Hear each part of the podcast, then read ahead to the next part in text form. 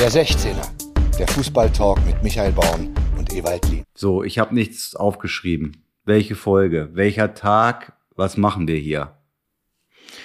Das ist die Folge Nummer 161, ein paar Tage nach dem WM-Finale Frankreich gegen Argentinien. Wir müssen das mal kurz aufarbeiten, was sich da abgespielt hat. Ah, verstehe. Dann muss ich jetzt wahrscheinlich kurz die Leute, die aus Versehen hier irgendwie einschalten, begrüßen, ne? Genau so.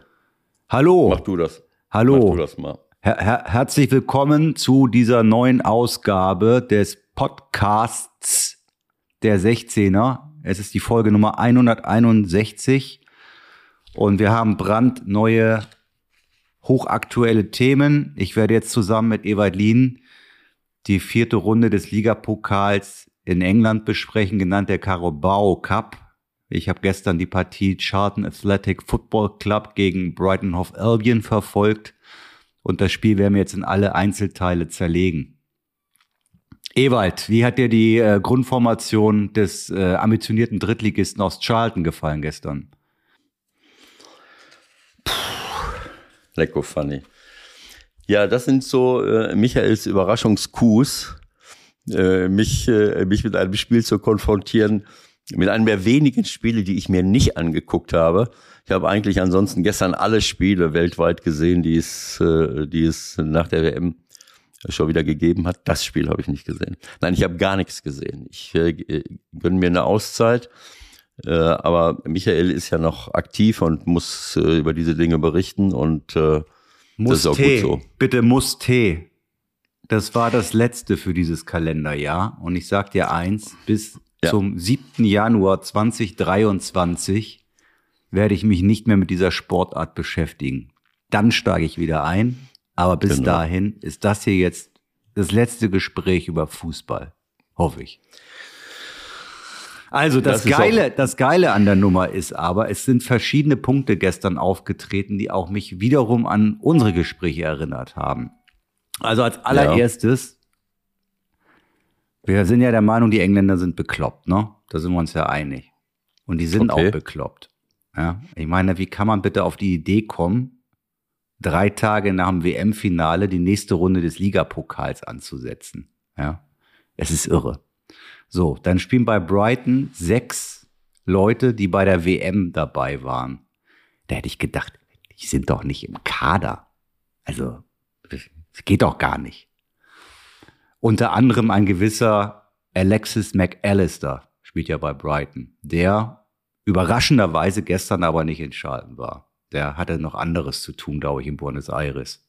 Aber ganz lustig, die Fans von Brighton haben sich dann als Weltmeister gefeiert gestern. Ein Spieler von Brighton ist Weltmeister geworden, da musst du auch erstmal drauf kommen. Aber die anderen, die auch bei der WM waren, die sind doch wahrscheinlich meistens relativ früh ausgeschieden, oder?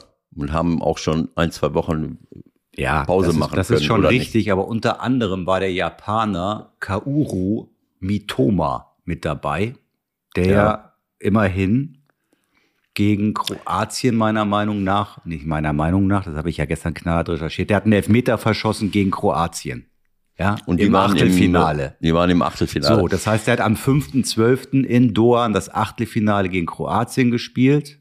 Ist dann, weiß ich nicht, ob er noch mit nach Japan musste, wahrscheinlich ist er direkt nach England wieder geflogen. Hat natürlich schon eine gewisse Zeit gehabt, um dann wieder da anzukommen. Aber trotzdem hätte ich nicht gedacht, dass von 6 WM-Fahrern von Brighton gestern 5 über einen längeren Zeitraum gespielt haben.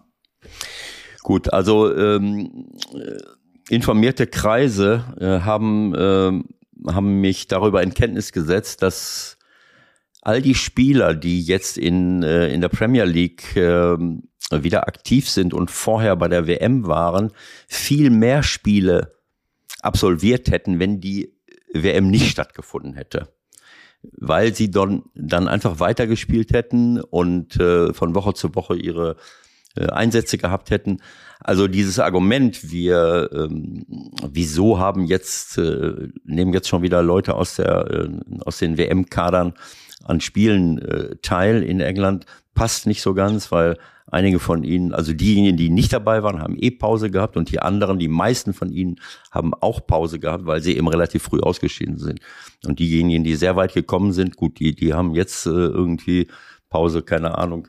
Nichtsdestotrotz reden wir ja auch immer gerne über die mentale Belastung hier, ne? Ja. Und das wird ja nun schon auch ein Thema sein, abgesehen davon, dass die da auch ein bisschen noch unterwegs waren, wie auch immer.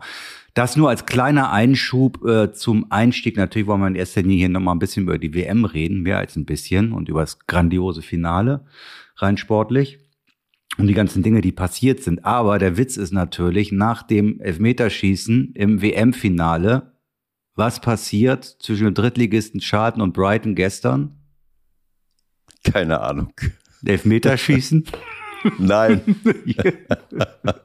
Brighton hat sich den Finger an der Nase gebrochen. Ja, hat 80% Ballbesitz, hat aber nicht es in 90 Minuten geschafft, da irgendwie mal ein Tor reinzumurmeln, weil die halt mit der Fünferkette und der Viererkette davor gespielt haben und hinten drin gestanden haben die ganze Zeit. Der 18. der dritten Liga.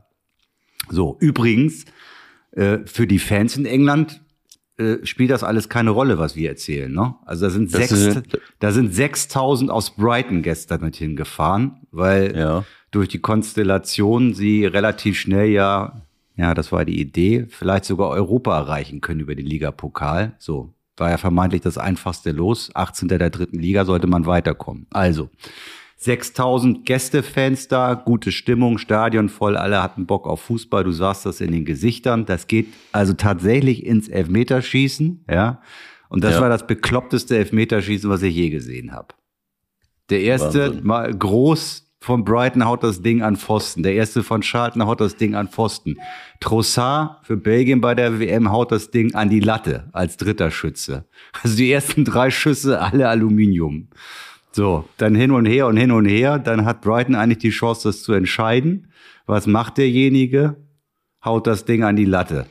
So, dann geht's im Playoff sozusagen weiter, 1 und 1. Dann verschießt noch einer, ein WM-Fahrer, Caicedo. Und dann schießt irgendein schwindeliger Schotte das Ding rein und der Drittligist gewinnt. Okay. Erstens musste ich an dich denken, und ich habe es auch formuliert im Spiel, Karma war wieder ein Thema. Karma. Okay. Ich habe die perfekte Schwalbe gesehen. Sowas hab ich wirklich noch nie gesehen. Auch von einem WM-Fahrer. Estupiñán. Der ja mit Ecuador unterwegs war. Du hast in der realen, totalen Einstellung gedacht, das ist 100%. Also 100% ist das ein Elfmeter. Und dann kommen die ersten beiden Zeitlupen und denkst immer noch, das ist ein Elfmeter. So ein Verteidiger, linkes Strafraumeck, versucht gegen den Linksverteidiger zu klären, so, ne? Kommt ins Stolpern und zieht dann so komisch das Bein hoch und genau in dem Moment läuft er da rein, ne? Und dann siehst du 2 Zeitlupen und denkst, das ist Elfmeter. Und dann siehst du in der dritten Zeitlupe, die von unten war, dass der wirklich genau in dem Moment vorher abspringt und in den so reinspringt, dass der genau so sein Bein erwischt. Also es war Glück, dass der Schiedsrichter das nicht gepfiffen hat. Ja? Eine absolute Schweinerei. Und dann verlieren sie im Elfmeterschießen. Ja. So kann es gehen. Kleiner Exkurs in meine Welt. Aber ich muss sagen, selbst das hat dann doch am Ende wieder Spaß gemacht. Es ist verrückt. Ja? 3 Tage nach dem WM-Finale kann man sich schon wieder an anderem Sport, der auch mit Fußball manchmal gestern zu tun hatte, in den 90 Minuten weniger erfreuen. Also derjenige, der den Elfmeter gefaked hat, war einer von Brighton oder von den... Ja, genau. Und die hat den bekommen? Nee, die haben ihn nicht bekommen. Aber sie haben dann im Elfmeterschießen verloren. Okay. Ne? Also der VAR hat, oder er ist gar nicht erst gepfiffen. Gab's nicht. Ist gar nicht erst gepfiffen worden. Nee, genau. Aber der Schiri hat also...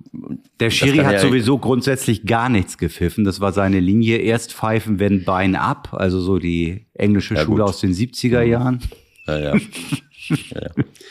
Und zum Schluss noch der Japaner, der im Achtelfinale gegen Kroatien verschossen hat, hat lieber nicht geschossen. 7 von jeder Mannschaft haben geschossen, er hat dann lieber gestern nicht geschossen. Lass mal die anderen machen. Habe ich auch wieder gedacht, ist das jetzt vielleicht psychologisch sogar besser, wenn er jetzt schon wieder einen Elfmeter schießt, um das zu vergessen? Oder kommt er ins absolute Trauma, wenn er den Elfmeter auch noch verschießt? Ja. Fragen über Fragen. Genau so ist das. Aber man muss, das Leben geht immer weiter und man muss sich stellen und ob man unbedingt sich auch in einem Spiel immer wieder stellen muss. Ich habe auch gedacht, im WM-Finale muss Mbappé jetzt auch noch einen Elfmeter im Elfmeterschießen schießen, aber der schießt ja immer rein. Also insofern ist es ja egal, aber ich kann mich an Situationen erinnern, wo irgendjemand bei irgendeinem Elfmeterschießen bei der WM, wo ich gedacht habe, wieso tritt der jetzt wieder an? Der hatte da schon verschossen. Okay, das war ja auch so ein Thema. Ja, zum Beispiel, ja. Genau. Harry Kane schießt den rein, wunderbar. Warum muss er dann sofort der Erste sein? War er der Erste? Der hat doch noch einen zweiten gekriegt im Spiel. Ach so, das war im Spiel. Das war im Spiel, wo er einen zweiten gekriegt hat. Ja, wie dem auch sei. Also, lass uns mal langsam aber sicher zu einem auch ganz wichtigen Spiel kommen. Also nicht das in Charlton, sondern vielleicht eher das in Doha.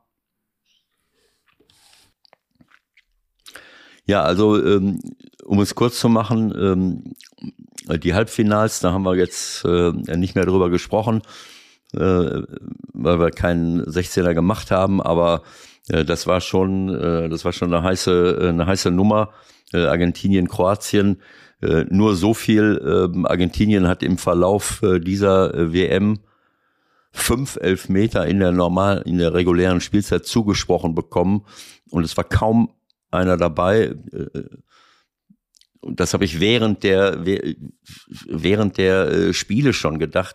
Es war kaum ein Elfmeter dabei, wo man nicht drüber diskutieren könnte. Und so war es im Halbfinale gegen Kroatien. In Kroatien hat das, glaube ich, sehr viel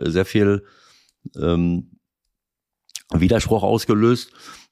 Für mich war es auch im WM-Finale der Fall. Ich habe im Finale spontan gesagt, was für eine Art von Elfmeter soll das sein? Di Maria dringt in den Strafraum ein, Dembélé in seiner Nachlässigkeit und Leichtsinnigkeit läuft zu nah an ihn ran, macht überhaupt keine Bewegung und irgendwie kommt es zu einer Berührung und dann gibt es halt Elfmeter, auch die Überprüfung. Für mich kein Elfmeter, aber... das ist doch der Klassiker irgendwie, ne? Wo ja, die dann auch ja immer sagen, ja, nee, da müssen wir schon noch mal kurz drüber reden. Weil ist das jetzt ein Foul, das ist kein Foul. Also die einhellige Meinung war ja, ist ein Foul. Ja, klar. Na? Also, aber das Foul entsteht ja nur, weil der Spieler vorne das Tempo rausnimmt, oder? Ja, also ich meine, natürlich kann ich, weißt du, es ist eine Sache, wenn jemand in den Strafraum reinläuft und ich kreuze seinen Weg und bringe ihn dadurch zu Fall, dann ist das ein unabsichtliches, aber Foul, zu ahnendes Foul, weil ich ihn daran hindere, auch wenn es nicht meine Absicht ist, alleine weiterzulaufen. Es kann aber genauso gut umgekehrt sein. Jemand läuft völlig normal als Abwehrspieler in den 16er zurück und der andere kreuzt meinen Laufweg. Also es ist schwer, das Ganze letzten Endes aufzudröseln. Auch da würde Patrick Ittrich wahrscheinlich sagen, naja, selber schuld, wenn er zu spät kommt, wenn er den laufen lässt und ich laufe ihm so quer da rein. Das sind sicherlich Grenzgeschichten. Was anderes ist es, was wir jetzt auch an der WM, wie man in der Schweiz so schön sagt, öfters gesehen haben, dass jemand in letzter Sekunde seinen Fuß rausstellt, anstatt weiterzulaufen, anstatt zu schießen und quasi die Berührung von hinten provoziert, damit er fällt. Das haben wir auch gesehen und das ist zum Glück dann eben auch nicht gepfiffen worden. Aber gut, lassen wir es mal dahingestellt. Ich wollte nur darauf hinweisen, dass in den Halbfinals es auch, ja, sagen wir mal, relativ diskutable Entscheidungen gab. Genau so. Also Kroatien hat mich wahnsinnig überrascht im Verlauf der WM.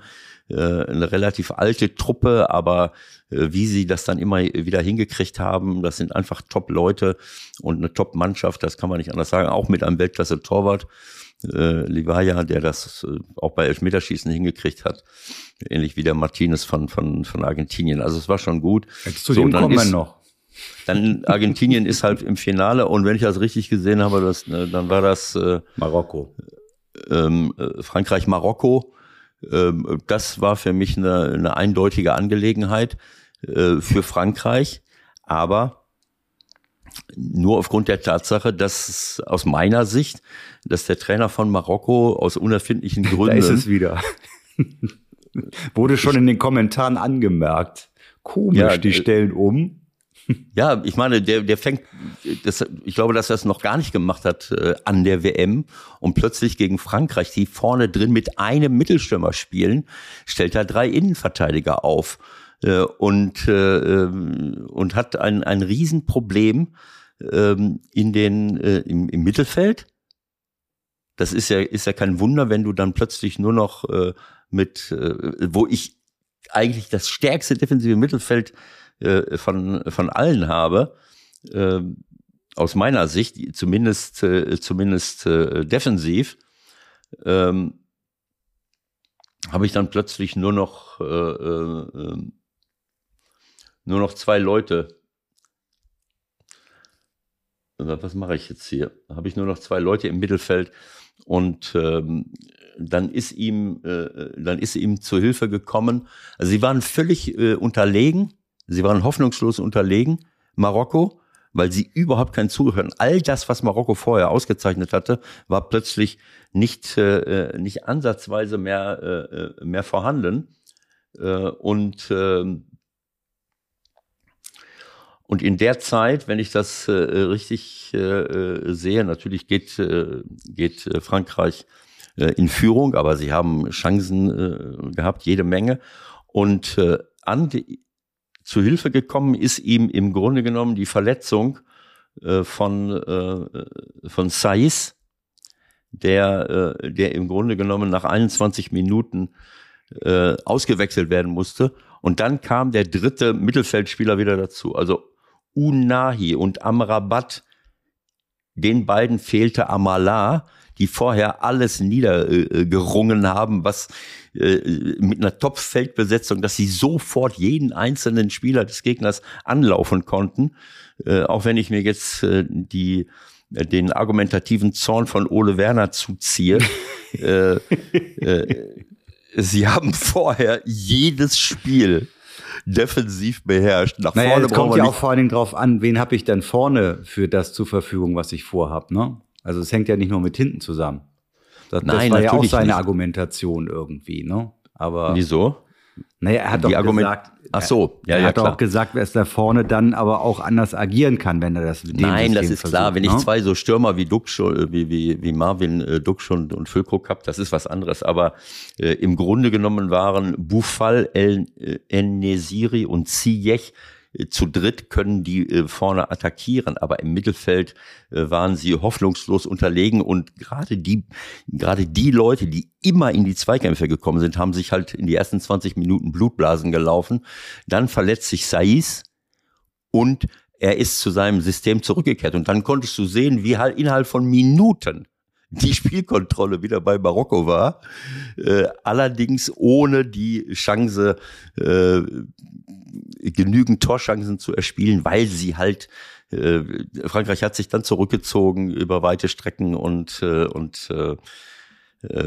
leider hat Marokko nicht diese Qualität vorne im Zentrum, dann letzten Endes diese Aggressivität, die sie auf dem ganzen Platz haben und diese Spielkontrolle dann eben auch in Tore umzumünzen. Also insofern ist es eben so gewesen und am Ende des Tages schade, aber es ist eine super Präsentation oder eine also sie hätten eigentlich einen Ziyech mehr gebraucht sozusagen, ne? Also ja, theoretisch könnte man den ja auch vorne reinstellen, ja, der kann ja auch mal was machen, aber dann fehlt er halt auf der Seite irgendwie.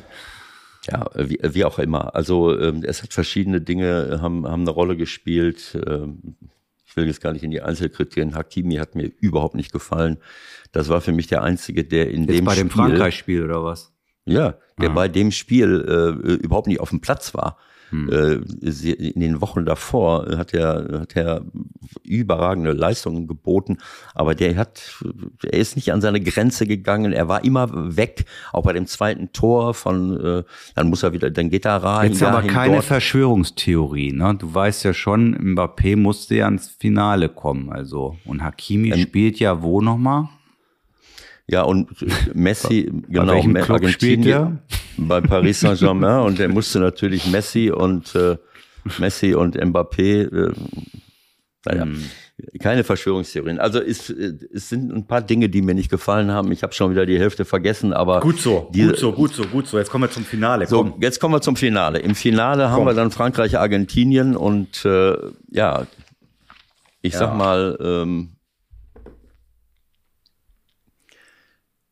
soll ich sagen?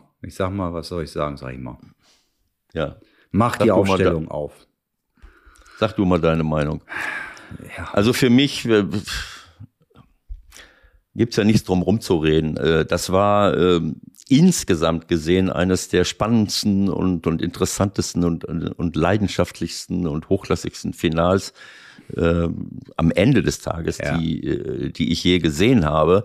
Aber man muss auch sagen, in der ersten Halbzeit gab es Frankreich nicht auf dem Platz. Na, eigentlich gab es ja sogar 70 Minuten lang nicht so richtig. Ne? Ja, ganz so sehe ich es nicht. Aber bis zu seinem Wechsel, sagen wir mal, auf jeden Fall bis zu dem Doppelwechsel. Über den müssen wir ja auch nochmal reden. Also bis dahin haben sie gar nicht stattgefunden. So, genau. Erste Halbzeit finden sie gar nicht statt. Und Argentinien hat das überragend gemacht mit ihrer Aggressivität. Sie hatten die komplette Spielkontrolle und du hattest nicht das Gefühl, dass in Frankreich auch nur halbwegs die gleiche Energie auf dem Platz war. Und ich fand, dass diese Wechsel, auch wenn sie überraschend kamen, absolut berechtigt waren. Ich habe von Giroud 0 gesehen, was natürlich auch kein Wunder ist, weil die da hinten natürlich, das Mittelfeld von Argentinien ist ähnlich wie Marokko, auch nicht spieltechnisch und offensiv jetzt das Beste der Welt, auch wenn McAllister immer wieder vorne reingeht. Aber es ist unheimlich schwer, wenn sie mit dieser Energie auf dem Platz sind, dort überhaupt sich zu bewegen. Griezmann ist dabei untergegangen. Dembélé war für mich überhaupt nicht zu sehen. Und wenn du natürlich vorne im vorderen Bereich Rabiot... Aber das mit Griezmann nochmal als Einschub. Das mit Griezmann verstehe ich sowieso grundsätzlich nicht. Also macht er das, um den auch noch mit dabei zu haben? Oder was soll das? Naja, Griezmann hat schon sehr, sehr vieles bewegt, allerdings wirklich mehr in der Arbeit gegen den Ball. Und Griezmann ist ja zurückgegangen nach Atletico Madrid. Mhm. Wenn er da nicht gegen den Ball arbeitet im Mittelfeld, dann ist ein Kopf kürzer. Dann darf er, ja, das geht nicht. Der ist ja schon kurz. Dann darf er nicht mitspielen. Also aber die Top-Situationen, die wir von Griezmann immer wieder gesehen haben, waren in erster Linie nach hinten, wo alle gesagt haben, guck mal, wie er arbeitet, guck mal, wie er kämpft, wie er Bälle erobert. Aber er hat natürlich auch nach vorne einige Sachen gemacht. Das darf man nicht vergessen. Also das kann man schon akzeptieren und ich glaube, dass er eine gute Leistung gebracht hat. Aber es waren halt in der ersten Halbzeit zu viele auf dem Platz. Ich weiß nicht, von Frankreich, die eigentlich keine Rolle gespielt haben. Ich weiß nicht, ob diese kolportierten Krankheiten oder also Verletzungen hat es ja gegeben. Es hat Krankheiten gegeben, Erkältungen, keine Ahnung, im Vorfeld sogar noch zwischen Halbfinale und Finale. Keine Ahnung, welche Rolle das gespielt hat. Theo hat mir auch überhaupt gar nicht gefallen, auch wenn er wirklich einer der besten Linksverteidiger bei dem Turnier war, aber dieses sich hinfallen bei jeder Gelegenheit, sofort der Blick zum Schiri, das hat mir überhaupt nicht gefallen, seine Art und Weise. Die ganze Einstellung von ihm hat mir nicht gefallen. Keine Ahnung, ob das auch was damit zu tun hatte, dass er vielleicht auch angeschlagen war. Rabiot kam aus Verletzung oder Krankheit. Keine Ahnung, wer alles dort angeschlagen war oder auch nicht. Auf jeden Fall hat man gemerkt, es stimmt hinten und vorne nicht in der Mannschaft. Und dann macht er in der 41. Minute 2 Wechsel, er nimmt Giroud und Griezmann raus und bringt Thuram und Kolo Muani. Wie heißt der? Naja, also das ist Kolo Muani, den Oliver Runau nicht entdeckt hat.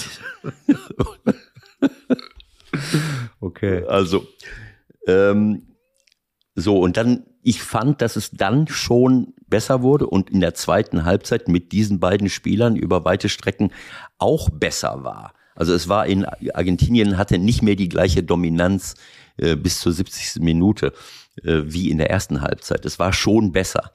ohne jetzt durchschlagenden Erfolg zu haben. Aber ab der 71. oder 72. Minute, wo dann auch noch Dembélé, habe ich das richtig verstanden? Ne, Dembélé ist ja schon raus. Ach, das war ja schon am Anfang. Dann ist noch Kamavinga für Theo gekommen. Das war natürlich ein sensationeller Move. Ich erzähle Quatsch. Es war ja Giroud und Dembélé, die ausgewechselt wurden.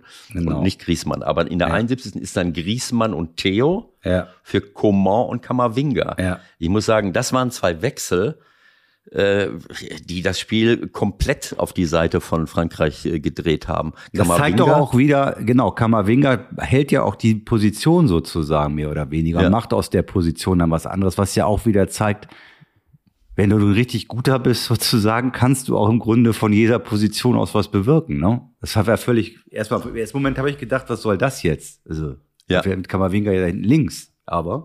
Ja, ich habe auch gedacht, was will er jetzt machen? Er hat ja die Leute wieder im Mittelfeld. Aber es ging nicht anders. Rabiot, Griezmann. Was erzähle ich denn da jetzt? Coman, Griezmann? Ja, wieso? Coman ist für Griezmann gekommen. Und Kamavinga für Theo. Ja, aber jetzt bin ich ein bisschen verwirrt. Macht nichts. Das warst du ja schon im Finale. Das kann ich mal kurz einschieben, ja? Ich meine, ich werde hier dauernd in diesem Podcast von Ewald bepöbelt, wann ich ihn stören würde. Wisst ihr, wann der mich angerufen hat? Bei der Ausführung des zweiten Elfmeters im Elfmeterschießen des WM-Finals. Wieso haben die 7-mal gewechselt? Da war ich mal ungehalten. Ich glaube, in eurem Sinne. Also wir machen ja hier weiter, aber... Umgekehrt hätte das zur Folge gehabt, dass wir nie wieder eine Folge zusammen aufnehmen. Aber du brauchst dich nicht zu entschuldigen. Ist okay. Alles klar. Darüber reden wir gleich noch. Aber ich bin jetzt ein bisschen verwirrt, weil ich gerade diesen dritten Spieler... Ewald, können wir dir helfen? Was brauchst du, um den Faden wieder zu finden? Durch diesen zweiten Wechsel haben sie ja vorne gespielt mit Mbappé, Thuram und Kolo Muani. Ja, genau. Kolo Muani, meinetwegen. Und sie haben gespielt mit Tchouaméni, Griezmann, Rabiot. Ach so. Einer von den dreien vorne. Es ist ja Coman reingekommen. Dann war Coman so ein bisschen in der Position von Dembélé. Da war Kolo Muani. Der war rechts außen und die haben auch ein bisschen getauscht, ne, wie das dann halt immer so ist. Das Entscheidende war gut, aber du musst Mbappé ja auch nach ganz vorne gegangen ist, ne? Ja, das ging immer hin und her. Mal Mbappé vorne, mal Thuram vorne, das war sehr variabel. Aber der dritte im Mittelfeld war im Grunde genommen, diese Verwirrung hatte ich auch im Spiel, das war immer wieder Coman. Coman, Rabiot, Tchouaméni, obwohl Coman, auch da gab es schon mal Wechsel. Aber Fakt ist, denk mal an ein paar Eroberungen, auch bei dem 2:2, was war denn das? Als Coman Messi den Ball wegnimmt. Welches Tor war das jetzt? Das war das 2:2, ne? Ich glaube, das war das 2:2.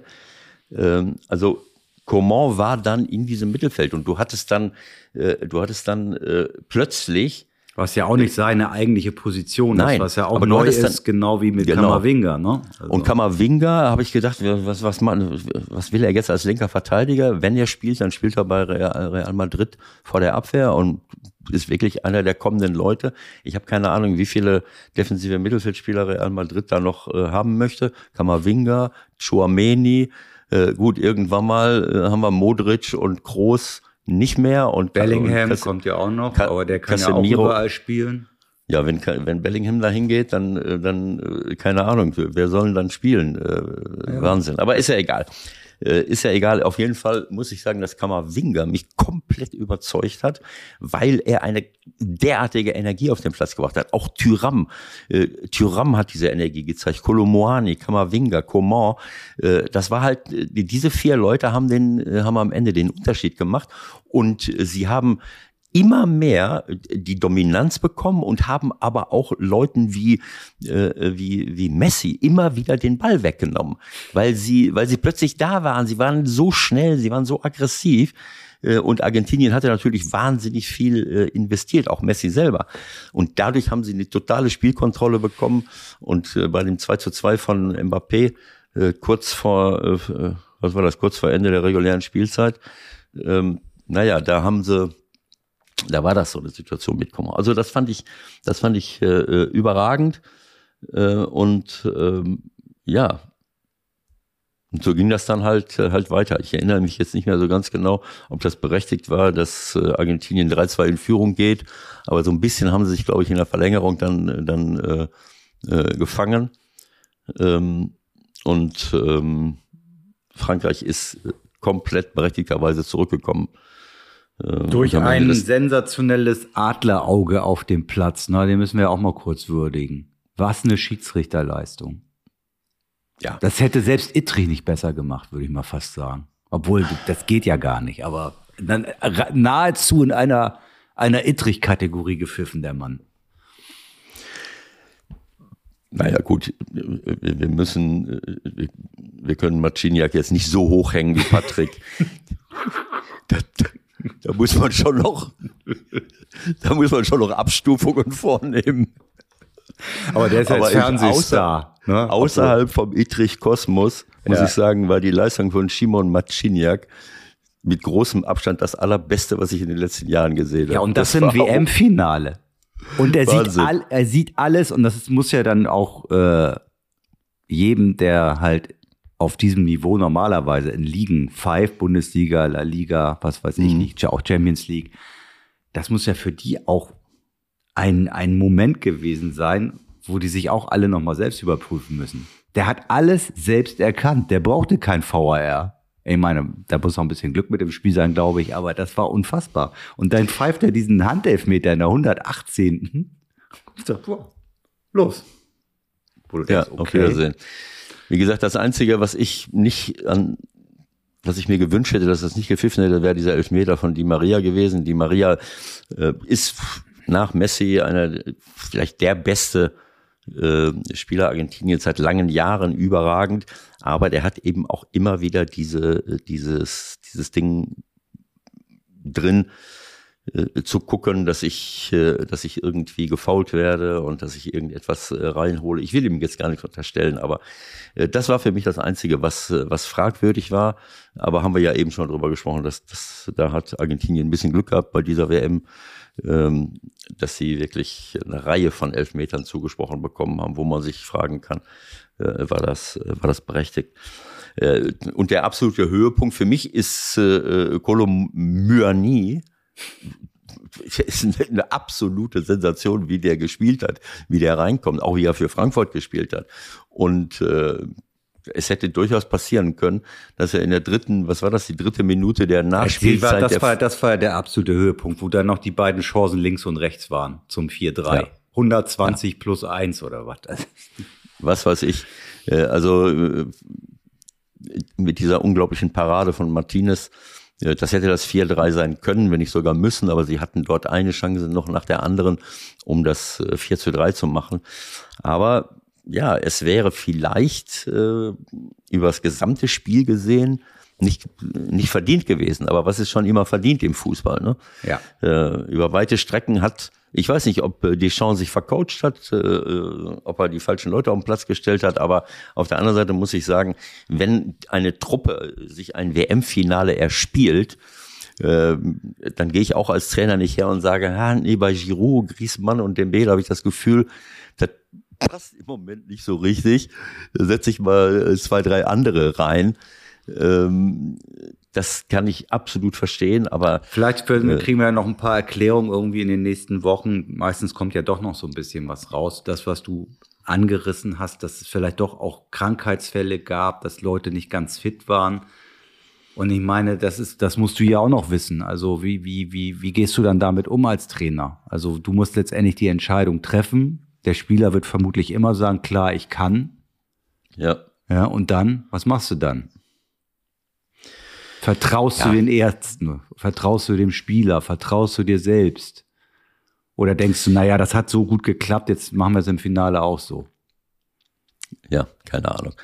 Ich meine, wenn wir jetzt das argentinische Beispiel sehen, ich habe keine Ahnung, was Di Maria die ganze Zeit hatte, aber Scaloni hat den die ganze Zeit nicht eingesetzt und bringt ihn dann von Anfang an im WM-Finale und er spielt, als wenn nichts gewesen wäre. Er spielt eine gewisse Zeit lang. Er ist ja auch in den anderen Spielen immer wieder runtergenommen worden, wenn er gespielt hat, nach 60 Minuten ungefähr. Und in dem Moment ist Argentinien nach vorne natürlich viel, viel stärker noch. Also nur Messi und Alvarez, das reicht dann nicht. Und solange wie Di Maria auf dem Platz war, nicht nur wegen diesem Weltklasse-Tor, was sie dann mit ihm erzielt haben, haben sie eine andere Gefahr nach vorne. Und das war mit der Auswechslung von Di Maria im Grunde genommen erledigt, wenn man das mal so will. Ne? Mhm. Stimmt, es wäre nach 64 runter. Ja. Hm.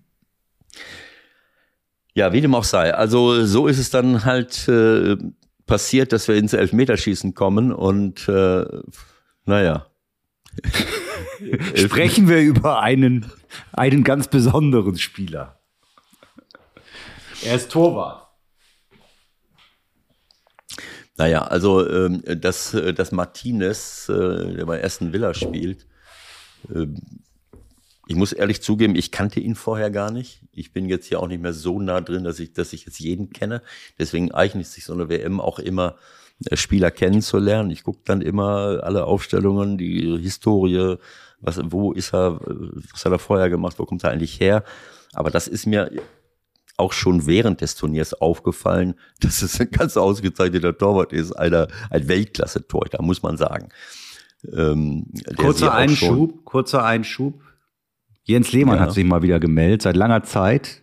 Zuletzt habe ich da irgendwas im Hinterkopf gehabt vom Starnberger See, aber jetzt ging es mal wieder um Fußball. Als er bei Hertha noch war, was war er im Aufsichtsrat, ne? Als er bei Hertha im Aufsichtsrat war, hat er der Hertha Martinez empfohlen. Den könne man für kleines Geld verpflichten aus London, wo er wiederum im Trainerstaff war, als Martinez da war. Und dann haben die Hertha-Leute gesagt, oh, den brauchen wir nicht. Martinez war da noch in London? Ja, oder? Zu dem Zeitpunkt, wo er den empfohlen hat, war er meiner Meinung nach noch in London. Wo? Bei Arsenal war der ja. Der war immer zweiter Mann hinter Lena. No, und dann ist er irgendwann zu Villa gegangen. Okay. Naja, das nur als Einschub. Und dann sprechen wir mal auch noch ein bisschen über seine 2, 3, 4, 27 Eskapaden, die er so hatte. Naja gut, also Aston Villa Arsenal tatsächlich, 1920 und vorher auch 18, 19, ach der war immer mal wieder da, 16, 17, 14, 15, das habe ich gar nicht, das hatte ich nicht realisiert. Gut, also wie gesagt, ein Torwart mit Weltklasseformat, aber unglaublich emotional. Das hat man hinterher gesehen, bei den Interviews, wo er hemmungslos weint und diesen WM-Sieg, keine Ahnung, den Leuten widmet, vielleicht auch seiner Familie. Also ich fand das sehr, sehr beeindruckend, diese Emotionalität und diese Leidenschaft und Passion. Aber er hat seine Emotionalität nicht unter Kontrolle. Das muss man einfach sagen. Wenn man, ich habe das gar nicht immer alles so auf die Schnelle mitbekommen. Ich werde da sehr, sehr gut gebrieft von unserem Freund Florian Willett, der als Verhaltensökonom alles rauf und runter analysiert, was im Fußball und in der sportlichen Welt passiert und mich da teilhaben lässt an seinen gesamten Erkenntnissen und an vielen, vielen Artikeln, die geschrieben werden und auch an seinen eigenen Gedanken. Und direkt danach oder am nächsten Tag hatte ich dann, oder schon am Abend hatte ich das dann vorliegen, was man, glaube ich, im Fernsehen nicht sehen konnte, oder ich habe es nicht wahrgenommen, Coman, er hält den Elfmeter von Coman, der erste, der verschossen wird. Und da muss er sich wohl umgedreht haben und den Ball volle Pulle in die Ränge geschossen haben. Dann kommt Marciniak und zeigt ihm die gelbe Karte. Dann, keine Ahnung, wer dann schießt, ein Argentinier verwandelt. Und dann tritt Tchouaméni an und offensichtlich ist er dann nochmal irgendwie zum Ball gegangen oder hat sich des Balles bemächtigt, so wie das Torhüter schon mal so machen. Ja. Immerhin, nimm den Ball in die Hand, guck ihn dir an. Ja. Wie ist er denn? Hat er genug Luft? Und dann gucke ich dem anderen nochmal irgendwie scharf in die Augen und hypnotisiere ihn. Und mir ist nur aufgefallen, als ich dann wieder hochgeblickt habe, dass Tchouaméni, bevor er den Elfmeter ausgeführt hat, irgendwo 25 Meter in die Karibik laufen musste, um den Ball zu holen. Da habe ich gedacht, Moment mal, wie kommt denn der Ball dahin? Das heißt, Martinez hat den Ball gehabt und hat ihn weggeworfen, irgendwo 20 Meter außerhalb vom 16er. Tchouaméni muss ihn sich holen, kommt zurück und verschießt.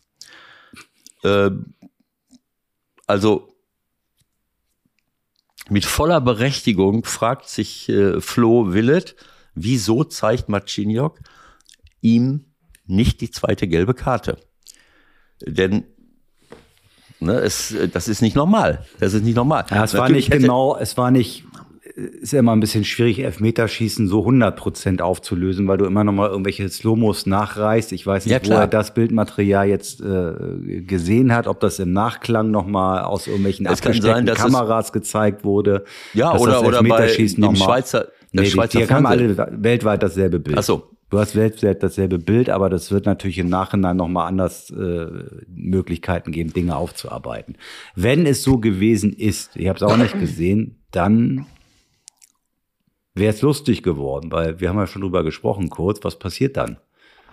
Dann wäre einer der Feldspieler reingegangen. Da müssen wir Ittrich fragen. Wie ist die Regel?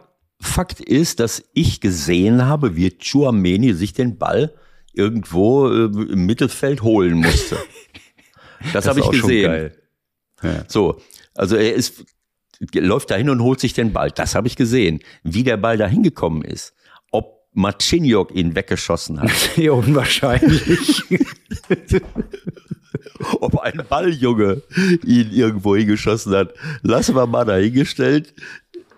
Nach meinen Informationen war es Martinez.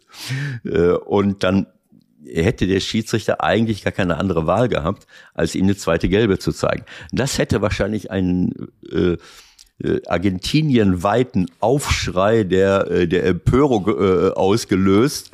So sagen wir mal 2 Minuten, nachdem er die erste Gelbe gekriegt hat, eine zweite Gelbe zu kriegen. Und dann hätte ein verbleibender Feldspieler ins Tor gemusst. Haben wir uns jetzt mal so überlegt. Aber so muss es ja sein. Naja gut, ist ja im Spiel auch so. Wenn der Torwart konnten sie nicht mehr. Genau so. Dann müssen wir noch mal ganz kurz aufklären, bevor wir da weitermachen. Deine Beschwerde, dass ich während des Elfmeterschießens dich zutexte oder anrufe und sage mal, was ist hier eigentlich los? Ich gucke immer, natürlich, was ist los? Ich glaube, zu dem Zeitpunkt, Dybala ist, glaube ich, das war der 6. Wechsel zum Elfmeterschießen. Aber zum gleichen, ich weiß nicht, ein paar Minuten vorher, da lief das Spiel, glaube ich, noch. Denke ich, was macht denn die Sasi da draußen? Ja. Will er noch einen einwechseln? Ich gucke auf meine Liste hier und denke, okay, Kolo Muani, Thuram waren die ersten beiden. Coman, Kamavinga waren die nächsten beiden. Dann kommt Fofana für Rabiot und es kommt Konaté für Varane. Das waren 6. Ja. Und der 6., den darf man einwechseln während einer Verlängerung. Ja. Offensichtlich auch an der WM. Und jetzt kommt der 7. rein. Ja. Und ich denke, der 7. kommt rein. Ja, dann ist das Elfmeterschießen ja eigentlich gegenstandslos. Frankreich hat verloren. Frankreich hat verloren wegen Wechselfehler. Regelverstoß. So, und dann habe ich während des Elfmeterschießens habe ich recherchiert und habe irgendwo einen Artikel gefunden, bei NTV, glaube ich, Regeländerung,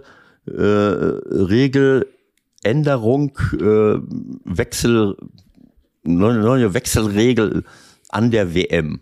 Und habe dann in dem Artikel wurde dann erklärt, wenn es zu einer Kopfverletzung, Concussion, wie heißt das? Concussion was? Ja.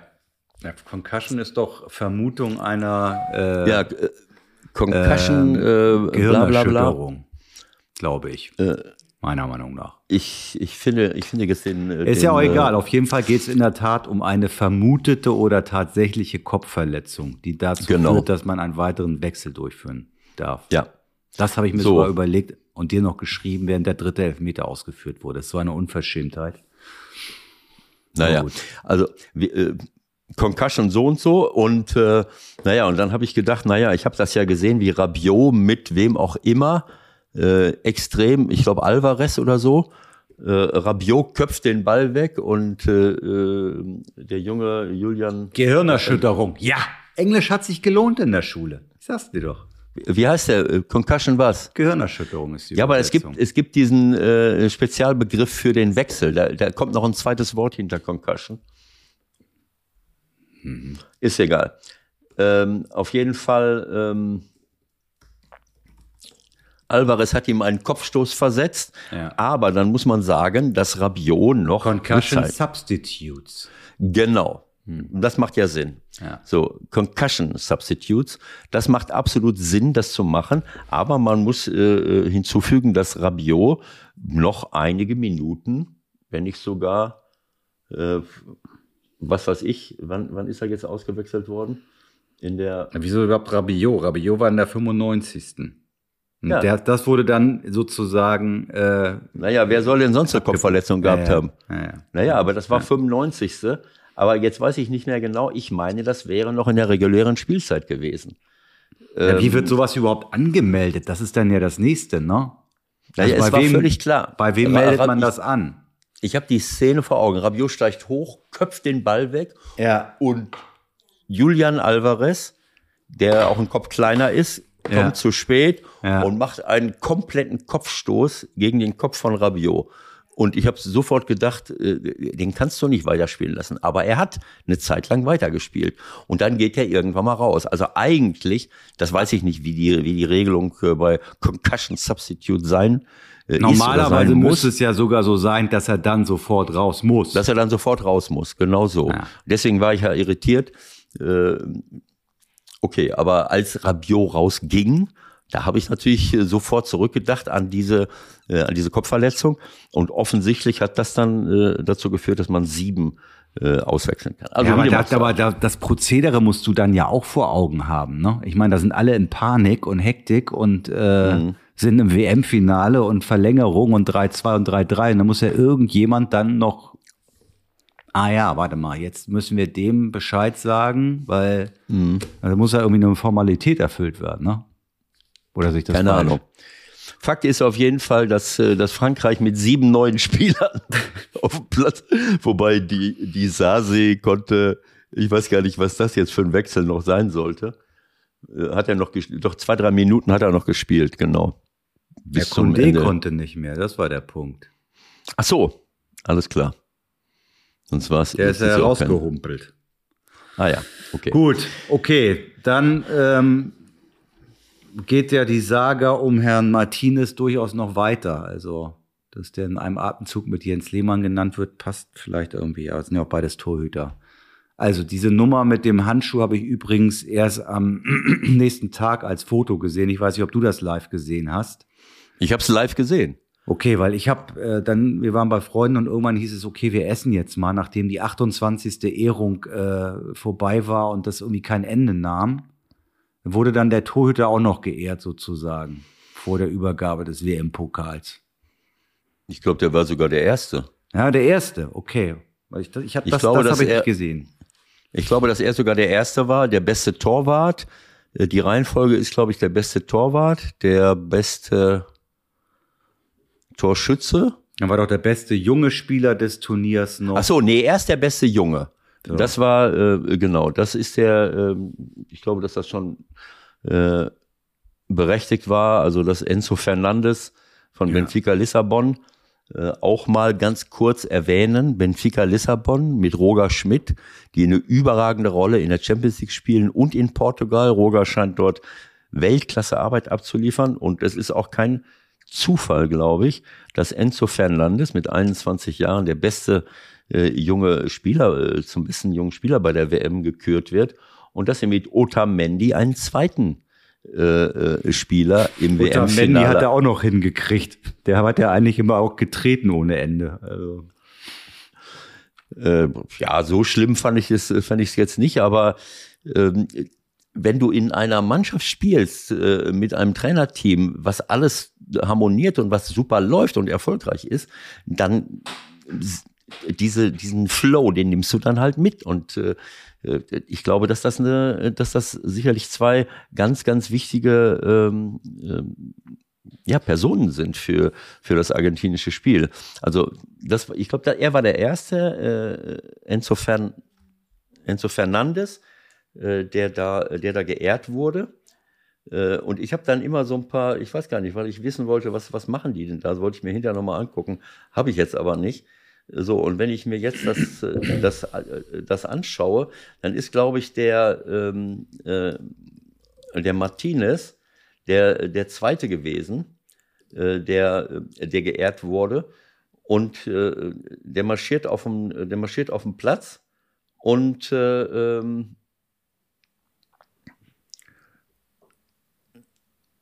kriegt das Ding. Ja.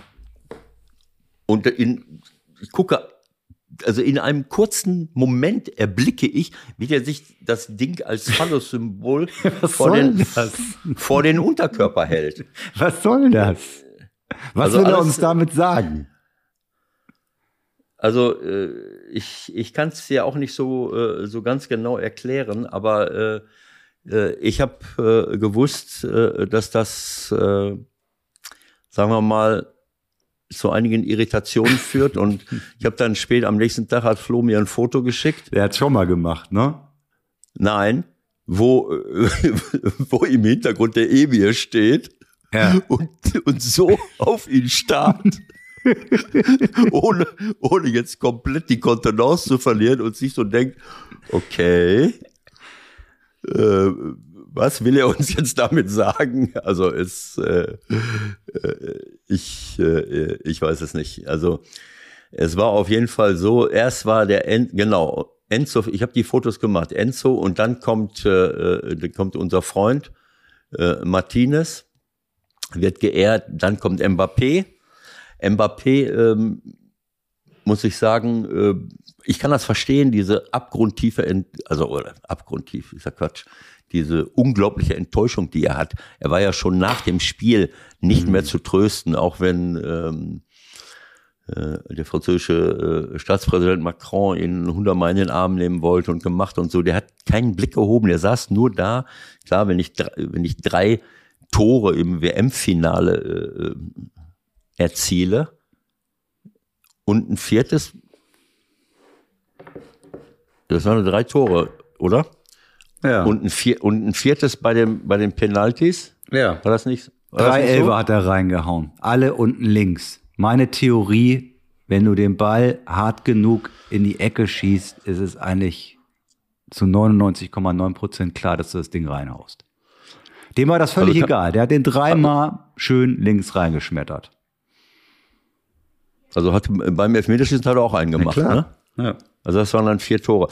So, ich kann das verstehen, aber irgendwann mal muss es dann mal gut sein. Und ich fand, dass es war dann bei allem Respekt vor seiner Enttäuschung, fand ich das nicht gut. Er wird als, ich meine, das ist der, wie soll ich es sagen? Wie heißt das? Ballon d'Or? Oder wie? Nee, Ballon d'Or ist was anderes, ne? Wie heißt das? Welche Ehrung ist das? Was war denn das jetzt für eine Ehrung überhaupt? Ich habe es schon wieder vergessen. Ja, bester Torschütze. Der Torschützenkönig der WM. Der Torschützenkönig der WM. Er kriegt diesen goldenen Schuh da in die Hand gedrückt. Und ich habe das Foto hier, wenn du es sehen willst, ist er im Grunde genommen so. Ja. hat das Ding so rechts neben sich. Zum Glück hat er sich nicht auch noch die Silbermedaille vom Hals gerissen. Ah, die hat er noch gar nicht gehabt. Nee, die hat er noch gar nicht gehabt. Nee, die hat er noch gar nicht gehabt. Das war ja die Frage später. Ist ja, muss man das alles so in die Länge ziehen? Ja, ja, schau mal. Ja. Da war jeweils eingeblendet, wo der Geehrte sich hinstellt und für die Weltpresse abgelichtet werden kann. Ja, er hat das Ding, den goldenen Schuh hier unten hängen gehabt mit der rechten Hand und geht an diesem Ding vorbei. Dann hat man nicht mehr gesehen, was passiert, weil offensichtlich die Offiziellen, da war jemand, der immer wieder den Leuten gesagt hat, was sie zu tun und zu lassen haben. Der hat dann zurückgetreten auf die Bühne oder was? Offensichtlich, denn so 3-4 Sekunden später stand er dann da, wo er schon dran vorbeigegangen war. So, und musste dann nochmal unter dem Sponsor sich hinstellen. Und hat dann, wenn du das siehst hier, und dann steht er dann da. Dann steht er dann da und lässt sich ablichten. Aber vorher, ich zeig's dir mal, war das so. Andere Seite.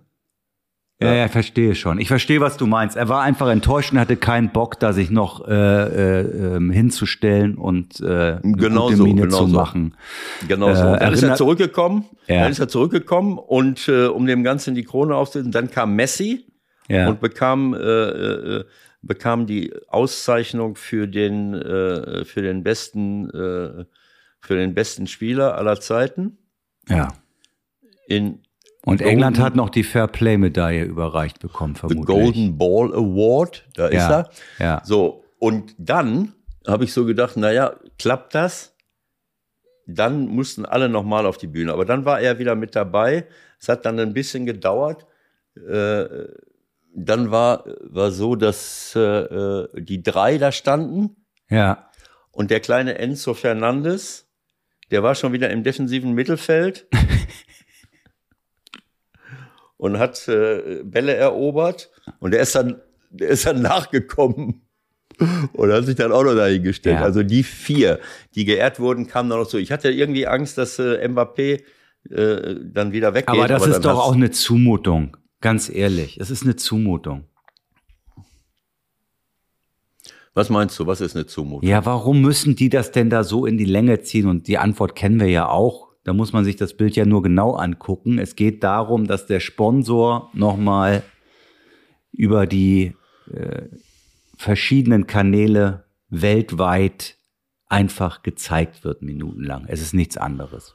Welcher Sponsor? Wen meinst du jetzt? Den spreche ich doch nicht aus. Ich verstehe. Ach so, du meinst so im Hintergrund, im Fernsehbild oder was? Ja, und unter der Tribüne. Jetzt siehst du es, ne? Jetzt siehst du es. Was ist denn das? Was ist das denn? Ist eine, ich glaube, ist das ein Sportartikelhersteller? Nein, das ist eine Hommage an Afrika, weil eine Pyramide dargestellt wird. Wir sind ja in der Nähe von Afrika. Ja, ist ja egal. Darüber habe ich noch nicht nachgedacht. Aber ich meine, auf der anderen Seite ist es ja so, dass du diese Dinge, wie willst du das denn jetzt machen? Willst du jetzt sagen, komm hier, zack, zack, zack, alle vier zusammen, das war schon in Ordnung. Der beste junge Spieler, wenn ich so eine Ehrung mache. Das ist ja die Frage, ob ich das überhaupt so machen muss. Ja, ich kann ja auch einfach den Weltmeister da küren. Aber gut, das werden wir nicht mehr zurückdrehen. Ich verstehe aber ehrlich gesagt den Frust von Mbappé da noch... ein bisschen Theater spielen zu müssen. Noch geiler fand ich in diesem Zusammenhang allerdings das Bild von Kevin De Bruyne, als er nach einer katastrophalen Leistung zum Spieler des Spiels gewählt worden ist und er dann so da stand. Und hat dann gesagt, ich habe keine Ahnung, wieso die mich gewählt haben, wahrscheinlich wegen meines Namens. Jetzt bei der WM, oder? Ja, irgendwann in der Vorrunde, Spieler des Spiels. Und dann schon da so, okay, toll. Ach ja.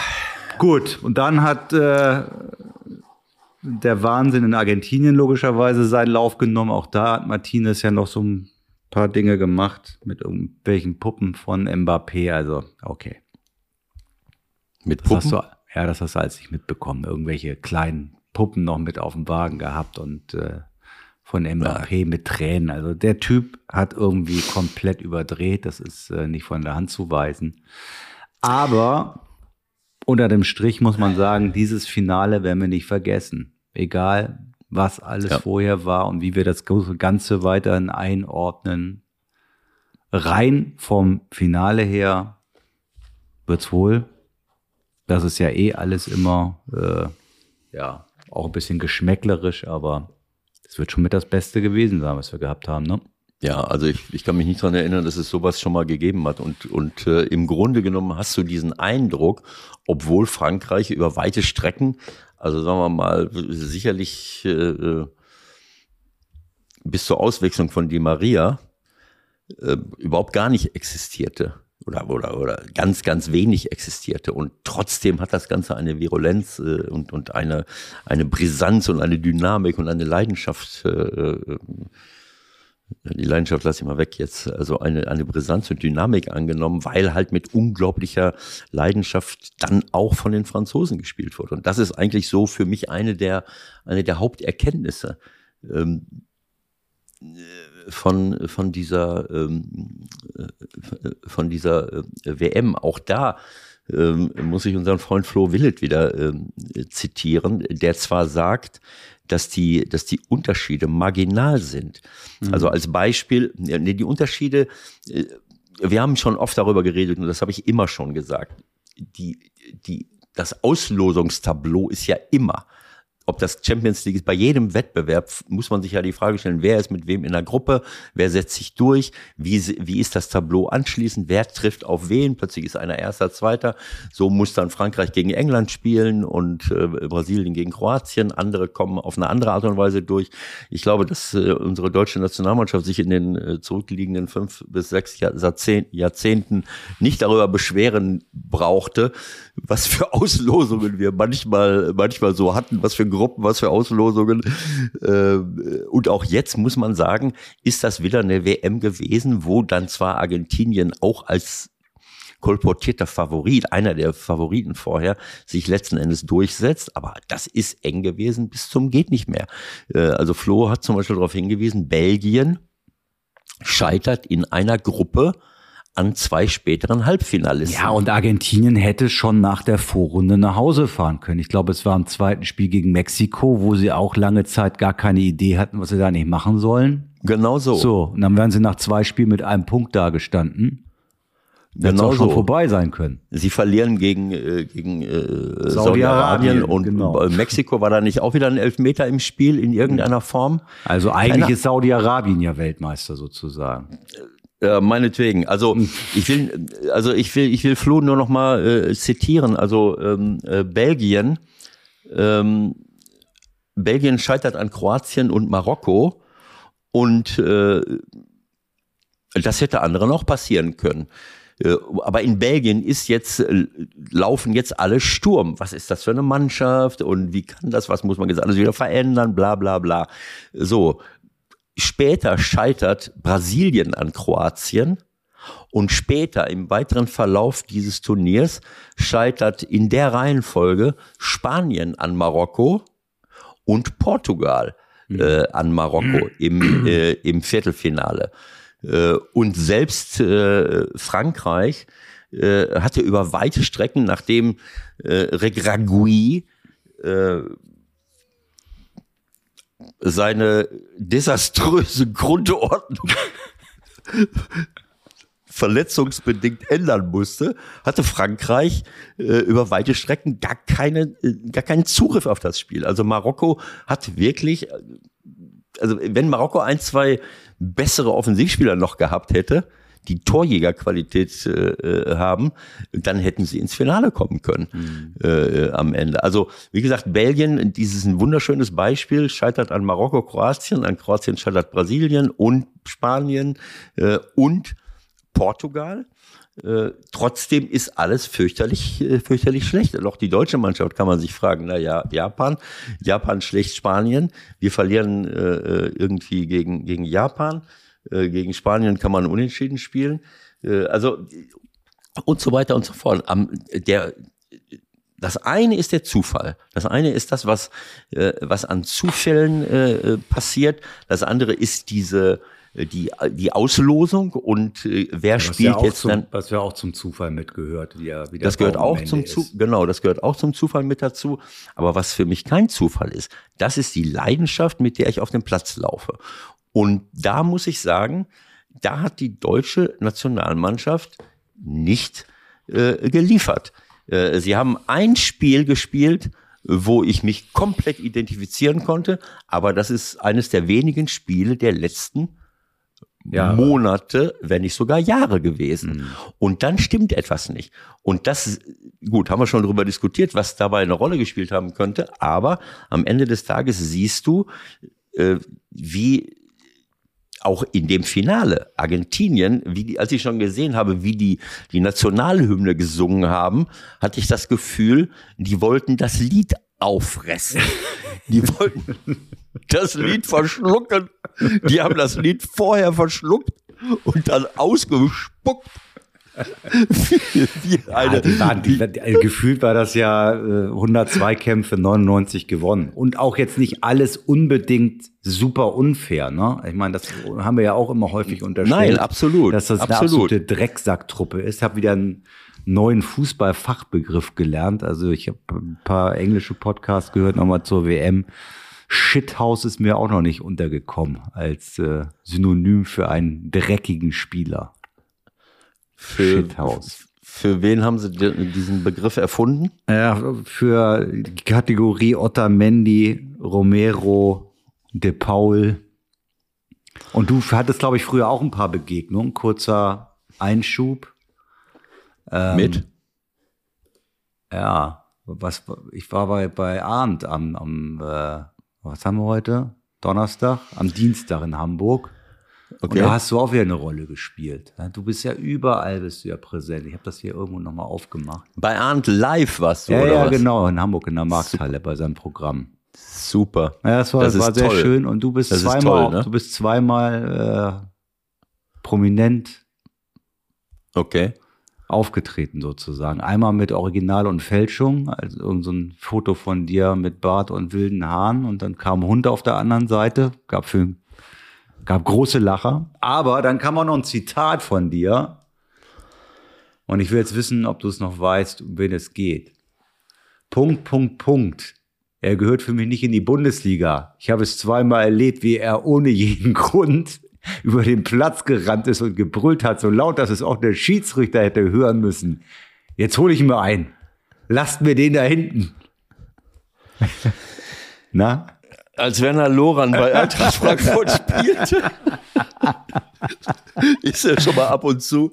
Ich habe diese Szene an unserem alten Bökelberg in den Ende der 70er Jahre erlebt. Da ist Werner über den Platz gelaufen und hat entsprechende Äußerungen getätigt.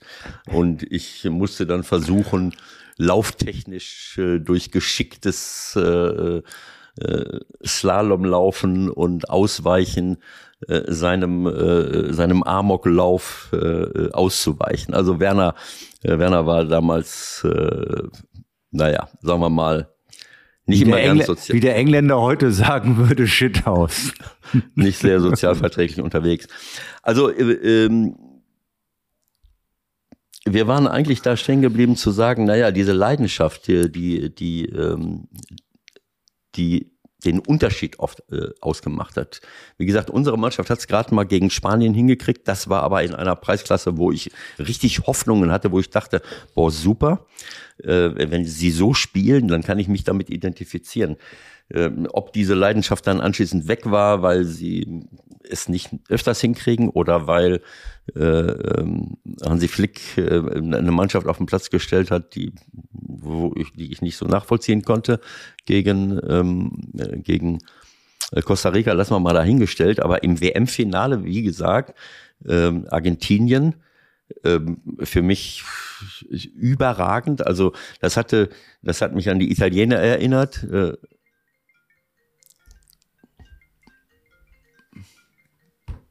So sieht das aus mit Ablehnen. Mein Sohn, der immer mal wieder. Bist du noch da? Eingefroren. Also ich höre dich, mach einfach weiter. Ja, warte mal, ich mach mal Kamera aus, Kamera an. Da bin ich wieder. Ja, du hast es einfach vom ersten Moment an wirklich gespürt. Also, und die waren auch nicht verkrampft. Das kann ja dann eigentlich auch dazu führen, dass du irgendwie völlig verkrampfst, wenn du es so doll willst. Aber das war bei denen nicht der Fall. Also, jetzt bin ich rausgekommen. Also, die Art und Weise, wie sie vor dem Spiel ihre Nationalhymne gesungen haben, das hat mich an die Italiener erinnert. Und die das genauso gemacht haben seinerzeit bei der EM. Und fast kam es mir in dem Moment noch leidenschaftlicher, doch aggressiver vor. Und ich gebe dir recht, es ist jetzt nicht so gewesen, dass sie jetzt alles umgepflügt hätten, auch wenn De Paul mir ab und zu ein Stirnrunzeln aufs Gesicht zaubert und der eine oder andere vielleicht schon mal übers Ziel hinausschießt, aber sie haben den absoluten du hast es gesagt, Shithouse-Spieler, ja nicht auf dem Platz. Der kommt dann immer nur rein. Zum Glück Paredes, der schon genau. zweifelhaften Ruhm bei Paris Saint-Germain sich erworben hat, mittlerweile bei Juventus Turin spielt und als er dann reinkam, irgendwann mal auch wieder sein, ja, dieses Gesicht gezeigt hat. Ach ja, das war dieses eine Ding, wo es keine Zeitlupe gab, ne? Da gab es keine Zeitlupe. Naja, das war eher rot. In der normalen Geschwindigkeit, was du gesehen hast, hab ich gedacht, Körperverletzung verhaften und erstmal in Beugehaft nehmen. Aber das ist das, was Paredes eben immer mal wieder bringt und gezeigt hat. Und aber das kann man von der argentinischen Mannschaft wirklich überhaupt gar nicht sagen. Und als die Franzosen die gleiche Leidenschaft und die gleiche Aggressivität und diese Überzeugung an den Tag gelegt haben, mit den ersten beiden Wechseln, aber spätestens dann, ab der 70., 71. Minute, war das einfach überragend. Und das ist für mich, dann spielt der Zufall vielleicht nicht mehr so eine ganz große Rolle, denn das hat das ist eine der Erkenntnisse, wenn es überhaupt ist ja keine neue Erkenntnis. Wenn ich nicht mit dieser Leidenschaft auf den Platz laufe, habe ich im Grunde genommen keine Chance. Wenn ich Marokko sehe, obwohl sie offensiv, das ist nicht Champions League, das ist noch nicht mal Euroleague. Naja, gut, Euroleague-Niveau, ja, aber es ist auf jeden Fall kein Champions-League-Niveau, weil sie vorne halt zu wenig Leute haben, die Tore erzielen. Sie kommen ins Halbfinale, mit völliger Berechtigung ins Halbfinale der WM. Und mit einer Leidenschaft und einer Aggressivität, ohne die Gegner jetzt in irgendeiner Form körperlich verletzt zu haben. Ja. Nein, überhaupt gar nicht. Also das fand ich, warum? Weil sie die Einstellung haben, weil sie aber auch alle beweglich, alle schnell, alle ein gutes Abwehrverhalten haben. Das ist ja auch eine Qualität. Wie verteidige ich? Wie laufe ich Leute an? Renne ich sie einfach nur um? Oder habe ich auch die Möglichkeit, also die Leute, die dort auf dem Platz standen, für mich überragend. Und so, das ist dann für mich auch mit einer Erkenntnis aus dieser WM und aus diesem Finale. Was ja erstaunlich ist, so ein paar Schlaglichter können wir uns noch mal kurz angucken, was die Statistiken betrifft. Da bist du jetzt auch kein Riesenfan von, aber Standardsituation war nicht mehr das große Thema. Also scheinbar wird das jetzt einfach besser verteidigt. Irgendwie ein bisschen mehr als ein Viertel der Tore nur noch nach Standards. Bei der letzten WM fast die Hälfte. Mhm. Und das ist mir eigentlich während des Turniers so gar nicht so bewusst gewesen, auch aufgrund dieser ganzen 0:0s. Es gab aber nichtsdestotrotz die meisten Treffer bei einer WM mit 172. Was machen wir jetzt daraus? Was war das? Standards nicht? Nee, was war das zweite? Standards nur noch ein gutes Viertel. Ja, aber was hattest du noch gesagt? Naja, dass es die meisten Tore gab im Turnier, obwohl es ja diese 4 0:0s gab, gerade in der Vorrunde irgendwie. Das hätte ich jetzt so jetzt auf den ersten Blick sozusagen nicht gedacht, dass wir die meisten Tore bei einer WM hatten irgendwie. Mhm. Mhm. Naja, Mittelstürmer scheinen auch eine Rolle gespielt zu haben. Das, was Ole Werner ja angemerkt hat, das muss man auch sagen. Naja, Dreier Mittelfeld, würde ich jetzt mal so sagen. Defensive Mittelfeldspieler spielt auch eine große Rolle für mich. Flügelstürmer könnte auch eine Rolle spielen. Naja gut, wie dem auch sei. Also vielleicht sollten wir jetzt, bevor wir die Leute jetzt komplett in den Weihnachtswahnsinn entlassen, ne? Von den Weihnachtskäufen abhalten, nochmal ganz kurz so Revue passieren lassen. Naja, was, wie kann man das jetzt insgesamt einordnen? So ein bisschen. Also ich muss ehrlich sagen, am Ende des Tages, Frankreich hätte es schaffen können. Lassen wir jetzt mal so dahingestellt. Aber ich habe mich schon auch für, um Jogi Löw mal zu zitieren, für Messi gefreut. Ja, den darf man natürlich jetzt nicht vergessen heute, ne? Das wäre jetzt Frevel. Der, ja gut, für mich stand jetzt der zweitbeste aller Zeiten ist, nach mir. Der beste Fußballer aller Zeiten fast sein könnte. Ich weiß nicht, warum man immer von Cristiano Ronaldo spricht. Cristiano Ronaldo habe ich riesengroßen Respekt. Mit 38 Jahren seinen Körper derartig gepflegt zu haben. Ja, aber der macht sich doch gerade alles so ein bisschen kaputt. Also wenig Größe am Ende, ne? Da muss man wahrscheinlich auch noch wieder ein bisschen berücksichtigen, was auch privat bei ihm gelaufen ist. Da waren ja auch massive Schicksalsschläge. Nee, Cristiano Ronaldo, ja klar, aber Cristiano Ronaldo ist nicht zu vergleichen, das haben wir ja schon oft gesagt. Ist eine Tormaschine. Ist eine, und vor allen Dingen jemand, der einen unglaublichen Ehrgeiz besitzt und der sich pflegt bis zum Geht nicht mehr, bis zum Abwinken. Und jetzt kann man sagen, er kann nicht loslassen, aber warum soll er? Der ist fitter als viele andere mit 30. Also jetzt kann man. Naja, aber es geht ja jetzt bei ihm in erster Linie mal darum, um seinen provozierten Abgang bei Man United.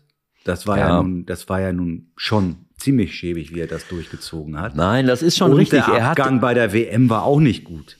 Also als Mann mit Größe wäre er auf dem Platz geblieben und hätte sich mit seinen Kollegen irgendwie vernünftig auseinandergesetzt und wäre nicht heulend in die Kabine gerannt. Also nein, es ist richtig, aber das ist das, was ihm halt fehlt. Ja. Es fehlt ihm, das hat vielleicht auch etwas damit zu tun, dass er nicht loslassen kann. Ich glaube, dass er jeden Respekt der Welt verdient. Aber um geliebt zu werden, scheinbar ist es auch egal, aber weil er wird ja gehypt als weltweit als einer der größten Fußballer aller Zeiten, was weiß ich. Es ist auf jeden Fall so, dass er... Also letztendlich können wir es doch runterbrechen. Pelé, Maradona, Messi, oder? So dann ungefähr. Kann man sich die Reihenfolge aussuchen und den frischesten Eindruck haben wir natürlich jetzt gerade. Klar, es ist natürlich, man kann diese Leute nicht miteinander vergleichen. Also Pelé zu seiner Zeit, Maradona zu seiner Zeit und Messi zu seiner Zeit. Dass das Spiel schneller geworden ist, athletischer geworden ist. Messi ist auch athletisch nicht immer auf dem absoluten Höhepunkt. Er hat nicht die gleiche Laufleistung. Jetzt die letzten Spiele in der WM hat er eine ganz andere Energie gezeigt, als er das manchmal in der Champions League auch zeigt. Er hat sich's gut eingeteilt, möchte ich mal sagen. Und das haben wir oben auch aufgeschrieben. Messi grätscht, Ausrufezeichen. Das habe ich, glaube ich, noch nie gesehen. Ja, aber es ging damit los. Genau, es ging in den letzten 2, 3 Spielen, ich glaube ab Halbfinale, ich weiß nicht, wie es davor war, ging es damit los, dass er plötzlich eine Energie gezeigt hat, wo du gedacht hast, das ist ja ein Wahnsinn, wie er, also gegen Kroatien muss ich sagen, von der ersten Sekunde an, er wollte mit jeder Faser seines Körpers ins WM-Finale.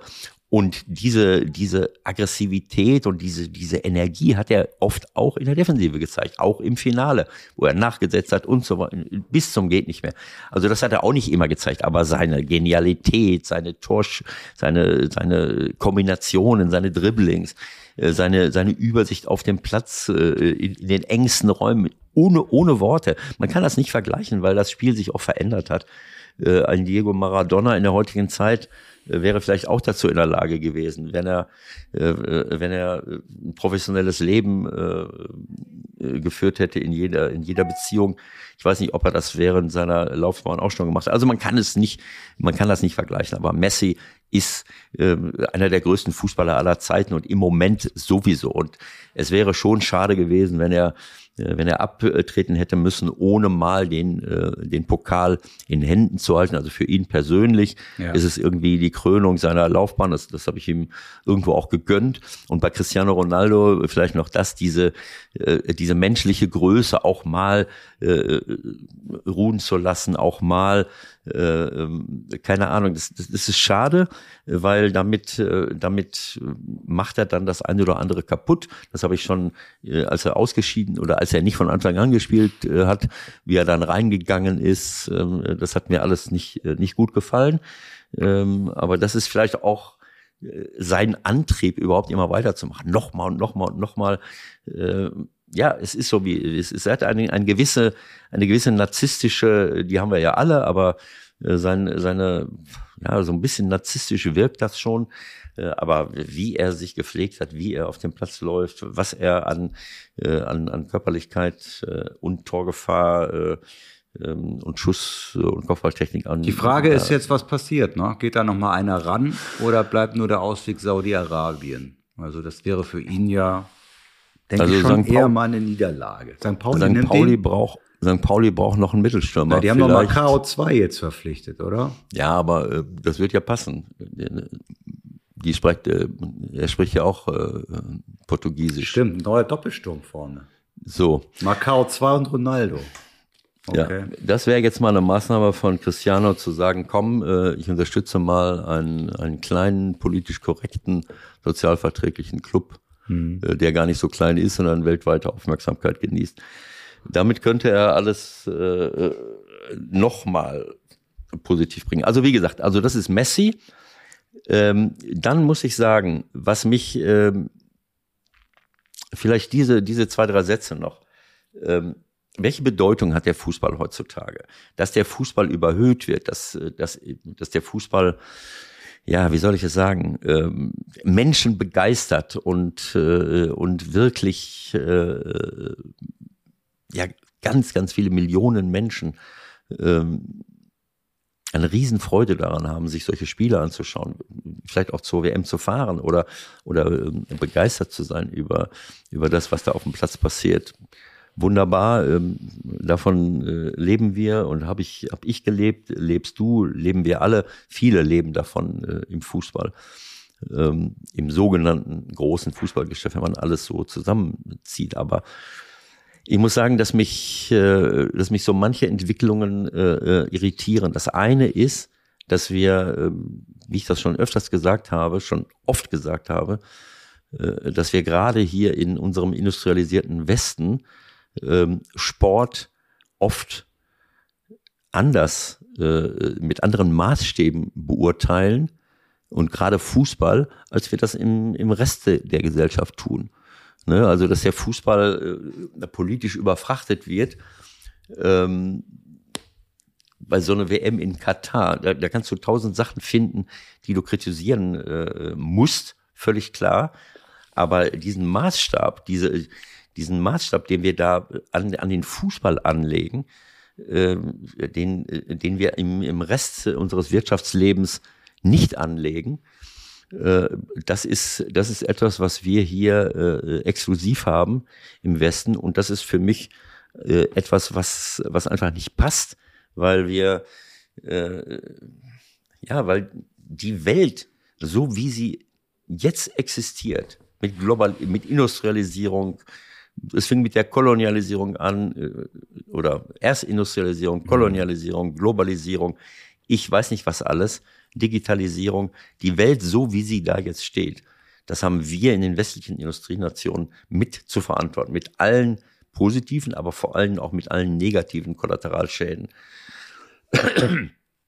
Und diesen Maßstab, nach alledem, was wir hier so veranstaltet haben, leider Gottes kann das der eine oder andere, auch aus der FIFA, selbst Infantino, dann mit nicht ganz unberechtigt anführen, diesen hohen moralischen Anspruch, den wir haben, legen wir an uns aber in anderer Hinsicht nicht an und haben ihn nicht angelegt, sonst wären wir nicht da, wo wir jetzt sind.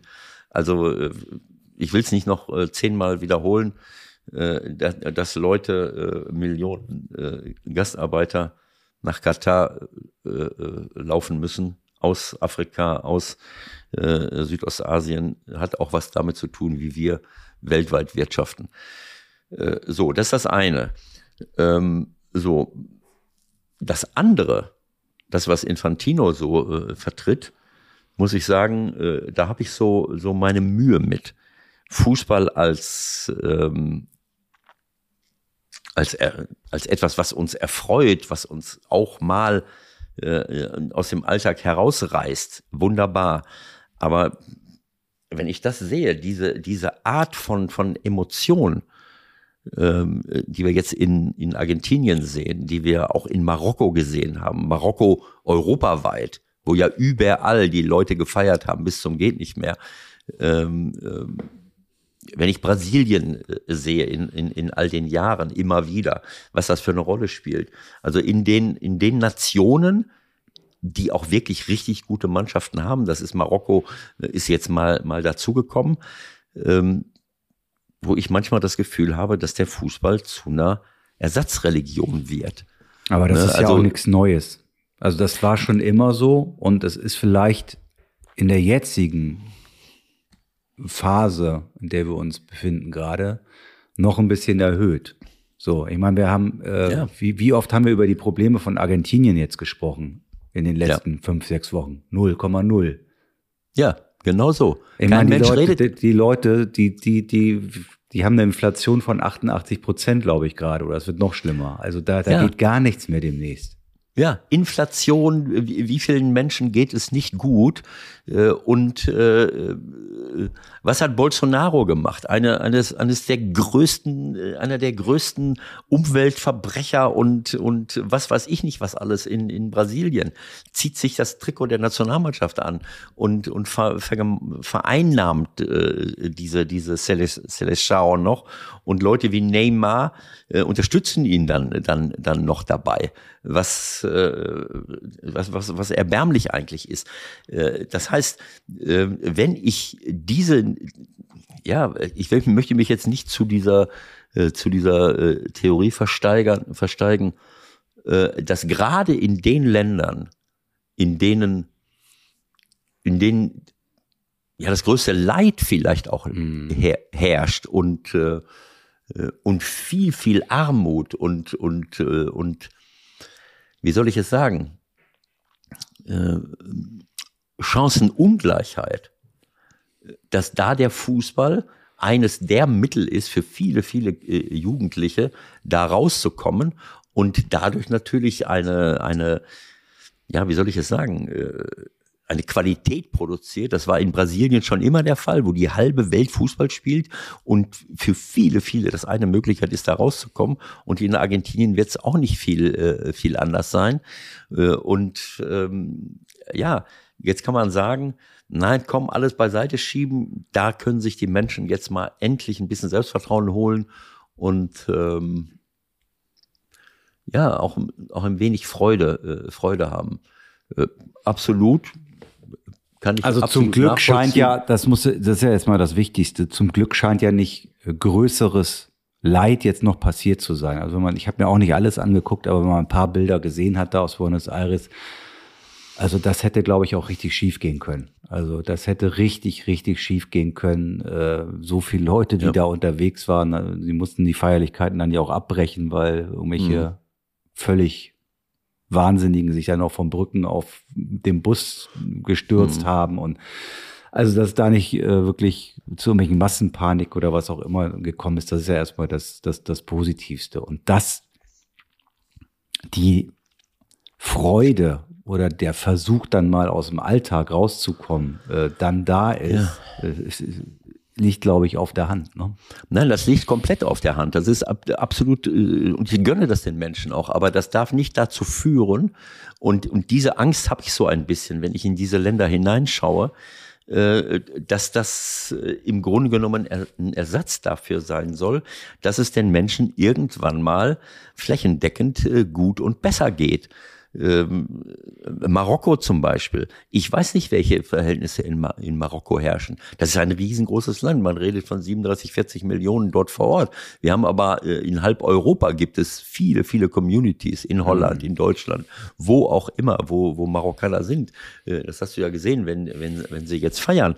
Und ich habe einen sehr erhellenden Artikel gelesen, ich glaube auch bei NTV, über das obszöne Luxusleben des aktuellen Königs von Marokko in einer Preisklasse, wo du dich fragst, sind wir zurückgekehrt zum Absolutismus? Ich habe sowas noch nicht gelesen. 600 Luxuskarossen, Häuser, Privatflugzeuge, überall wie Sand am Meer, die Wirtschaft des Landes im Griff. 9% von der gesamten Wirtschaftsleistung ist auch noch in seinen Händen und so weiter und so fort. Also ich kann das gar nicht wiedergeben. Ich habe, als ich den Artikel zu Ende gelesen habe, musste ich erstmal 10 Minuten durchhecheln. So und damit du nicht die Nerven verlierst. Genau. Und dann denke ich mir so, naja, also ist das, ne, also braucht man heutzutage solche Lebensbedingungen, damit wir Weltklasse-Fußballer produzieren? Keine Ahnung. Viele, das hieß ja, die sind ja alle in Frankreich geboren und aufgewachsen. Das stimmt überhaupt gar nicht. Da sind, also von Marokko, ich glaube, es sind nur 2 Leute, inklusive, und der Trainer, die in Frankreich geboren und aufgewachsen sind. Wenn ich es, also von der Stammformation, glaube ich, wenn ich das jetzt richtig sehe. Ist ein weites Feld, das kann man irgendwann mal vertiefen, aber jetzt haben wir schon 1:30. Ja. Ich möchte nur noch mal auf eines hinweisen. Frankreich hat es jetzt nicht geschafft, Weltmeister zu werden. Also ich weigere mich auch zu glauben, dass der jeweilige Weltmeister jetzt immer wieder das Maß aller Dinge ist und so weiter und so fort. Darüber haben wir ja schon geredet. Aber ich muss sagen, dass Frankreich aus meiner Sicht fast weltweit, gut, ich meine, Südamerika kann ich jetzt aus dieser Entfernung nicht immer so überblicken, Argentinien und Brasilien, aber hier in Europa mit großem Abstand das größte Potenzial. Ist doch klar. Ich meine, da waren ja noch 10 Weltstars gar nicht mit dabei. Ja. An Weltklasse-Spielern hat. Ja. Jetzt kann man sagen, okay, sie haben auch die halbe Welt kolonialisiert und die 2., 3., 4. Generation sind jetzt in Frankreich alle aufgewachsen. Wo kommen die alle her? Mbappé, ich glaube, wer ist jetzt Vater oder Mutter? Kamerun, Algerien, eine Kombination aus Kamerun und Algerien. Also Das ist ja eine Weltsensation, was der für Körperlichkeit hat, für eine Körperlichkeit. Und wenn der auf dem Platz läuft und der zieht an und der hat den Raum, da kannst du ja mit dem VW hinterherfahren und holst ihn nicht ein. Das ist schon ein Wahnsinn. Aber wenn du die Mannschaft siehst, wer jetzt alles nicht dabei war, weil er verletzt war, wie Benzema, wie Enkanté, ich weiß nicht, was mit Pogba war. Ja, auch verletzt, ja. Oder einen Kunku, nimm mal einen Kunku. Das ist der beste Stürmer hier in Deutschland. Ja, der hat nicht gespielt, so richtig oft wahrscheinlich. So, dann hast du noch andere Leute, die Ich kann sie alle gar nicht aufzählen, die wen passt ja auch noch. Passt ja auch. Was denn? Wir haben sie ja schon im Grunde genug gefeiert. Was weiß ich, ich hatte mal so eine Aufstellung, Kim Pembe zum Beispiel, auch, wo spielt der, bei Barcelona oder bei Paris Saint-Germain, keine Ahnung. Du kannst wahrscheinlich 40 Namen dir aufschreiben und dann könntest du dir als Trainer, da kannst du 18 würfeln. Verschiedene Mannschaften bauen. Ja. Und die sind alle super. Diaby, der gar nicht erst im Kader ist, und sie kommen ins Finale und plötzlich bringen sie mit Kolo Muani, mit Thuram, mit Kamavinga, mit Coman, mit Fofana und was weiß ich nicht was alles, bringen die 5 Leute, wenn die immer gespielt hätten, die hätten die auch auch weggehauen. Und also wie gesagt, sie profitieren dort sicherlich auch von ihrer Geschichte, von ihrer Vergangenheit, aber das ist eben die Welt. Also Franz hätte gesagt, wir sind auf Jahre unschlagbar mit dem Kader. Ne? Auf Jahre, Jahrzehnte. Naja gut, also diese Art von innerdeutscher, die deutsche Einheit kann man jetzt nicht mit der Kolonialisierung der halben Welt durch Frankreich und alle anderen westlichen Industrienationen vergleichen. Aber das ist eben so, wie es ist.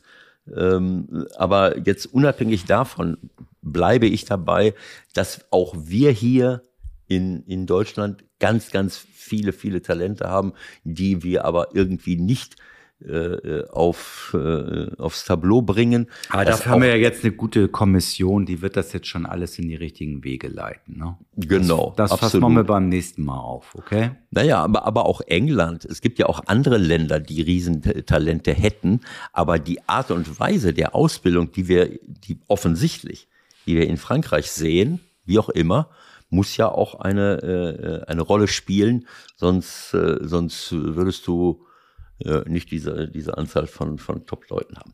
Wie auch immer. So, jetzt haben wir es, jetzt können wir in die Kurve einbiegen. Da möchte ich mich jetzt nicht zu äußern, zu unserer Kommission. Das machen wir im neuen Jahr. Jetzt ist genug für dieses Jahr. Nächstes Jahr machen wir nochmal einen kleinen Blick in den Rückspiegel. Genau. Was 2022 alles so war und wagen eine Vorschau. Wir können noch 1000 Themen machen jetzt, aber du musst ja auch noch bestimmt mindestens 48 Weihnachtsgeschenke besorgen. Höhö. Auf keinen Fall. Eben. Nein. Aber die Leute haben sicherlich noch einiges auf dem Zettel jetzt. Wahnsinn. Ne? Ja, schauen wir mal, was jetzt alles noch passiert. Es wird spannend und es bleibt spannend. Man könnte noch eine ganze Reihe von Sachen bringen, aber das machen wir jetzt nicht mehr. Sonst fangen wir wieder neu an zu diskutieren. Also so wir lassen die Leute jetzt in Ruhe. 1,38 reicht ja. Die sollen jetzt mal schön Weihnachten feiern. Da wünschen wir alles Gute. Die sollen gut ins neue Jahr rutschen. Da wünschen wir noch mehr Gutes. Und dann frisch und bestens gelaunt, wie immer, hören wir uns nächstes Jahr wieder. Ne? Ein schönes Weihnachtsfest wünsche ich allerseits und alles Gute, Gesundheit und viel Glück im neuen Jahr. Bis zum nächsten Jahr. Bis dann. Tschüss. Ciao, ciao.